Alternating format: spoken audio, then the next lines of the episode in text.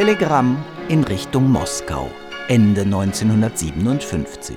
Ich habe gerade am 20. Dezember abends meine Anmeldung abgeschickt und hoffe, dass sie sie rechtzeitig erreicht. Absender Harvey Levin Clyburn Jr. Er ist Pianist und möchte im Folgejahr in Moskau an einem Klavierwettbewerb teilnehmen. Der junge Mann ist schon vorab sehr nervös, obwohl ihm ein Hellseher prophezeit hat, dass er ein Agrarland besuchen und eine Goldmedaille gewinnen werde. Ein Psychotrick? Für den Musiker ist Astrologie eine ähnliche Obsession wie das Rauchen und sein notorischer Wunsch, es allen und jedem recht machen zu wollen.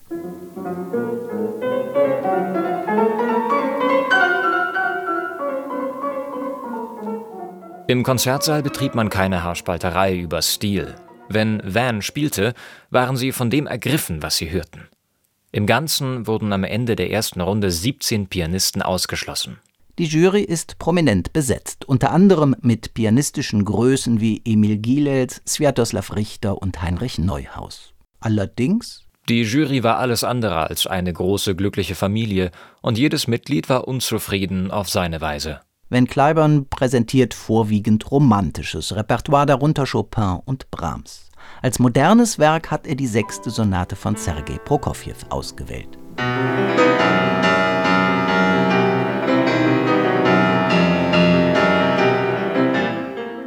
Die Spannung steigt und immer mehr Gerüchte um den Wunderknaben aus Texas machen die Runde, zumal dieser zunehmend fragil wirkt. Van verlor immer mehr an Gewicht.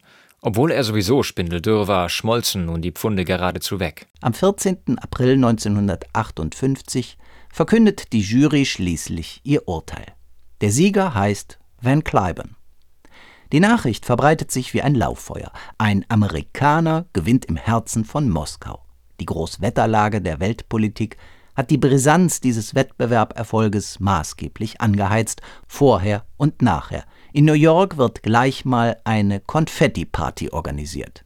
In diesem Augenblick merkte Clyburn, dass ein neuer Abschnitt in seiner Karriere begonnen hatte, geschlagen von seinem eigenen Glück.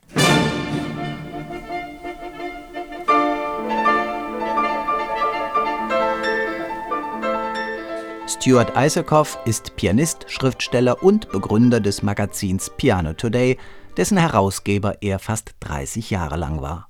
Nach ausgiebigen Recherchen rund um den legendären Wettbewerb und das Leben des Van Cliburn hat er ein Buch über den Pianisten geschrieben.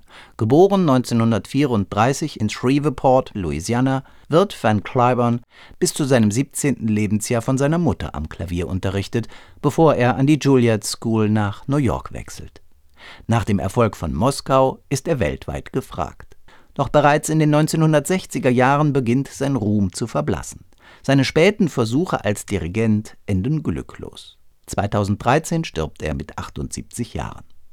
Der heute nach ihm benannte Van Cliburn-Wettbewerb gilt als einer der bedeutendsten weltweit.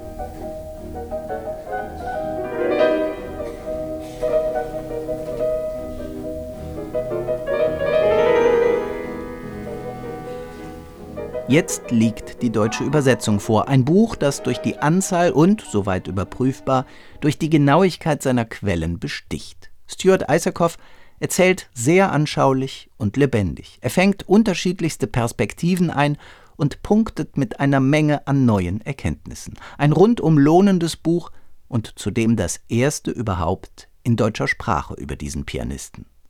Als die Welt innehielt, um zuzuhören, Van Cliburns Triumph im Kalten Krieg und die Folgen.